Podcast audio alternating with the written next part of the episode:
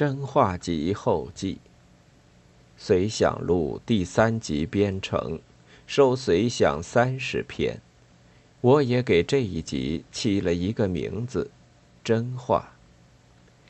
近两年来，我写了几篇提倡讲真话的文章，也曾引起不同的议论。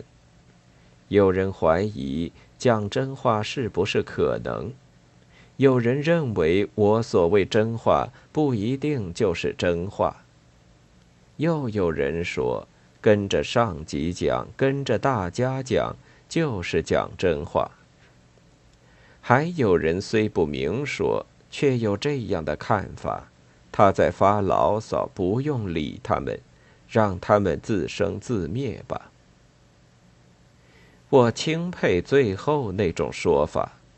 让一切胡言乱语自生自灭，的确是聪明的办法。我家里有一块草地，上面常有落叶，有时刮起大风，广玉兰的大片落叶仿佛要飞满天。风一停，落叶一片也看不见，都给人扫到土沟里去了。以后我到草地上散步，也就忘记了有过落叶的事。我一向承认谦虚是美德，然而我绝不愿意看见我的文章成为落叶，给扫进土沟里去。但是文章的命运也不能由我自己来决定。读者有读者的看法。倘使读者讨厌他们，那么不等大风起来，他们早已给扔进垃圾箱去了。我也曾一再声明，我所谓讲真话，不过是把心交给读者，讲自己心里的话，讲自己相信的话，讲自己思考过的话。我从未说，也不想说。我的真话就是真理。我也不认为我讲话写文章经常正确。刚刚相反，七十几年中，我犯过多少错误，受到多少欺骗。别人欺骗过我，自己的感情也欺骗过我。不用说，我讲过假话。我做过不少美梦，也做过不少噩梦，我也有过不眠的长夜。在长长的人生道路上，我留下了很多的脚印。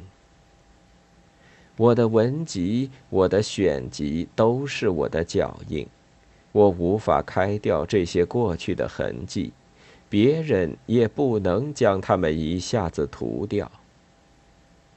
我的生命并未结束，我还要继续向前。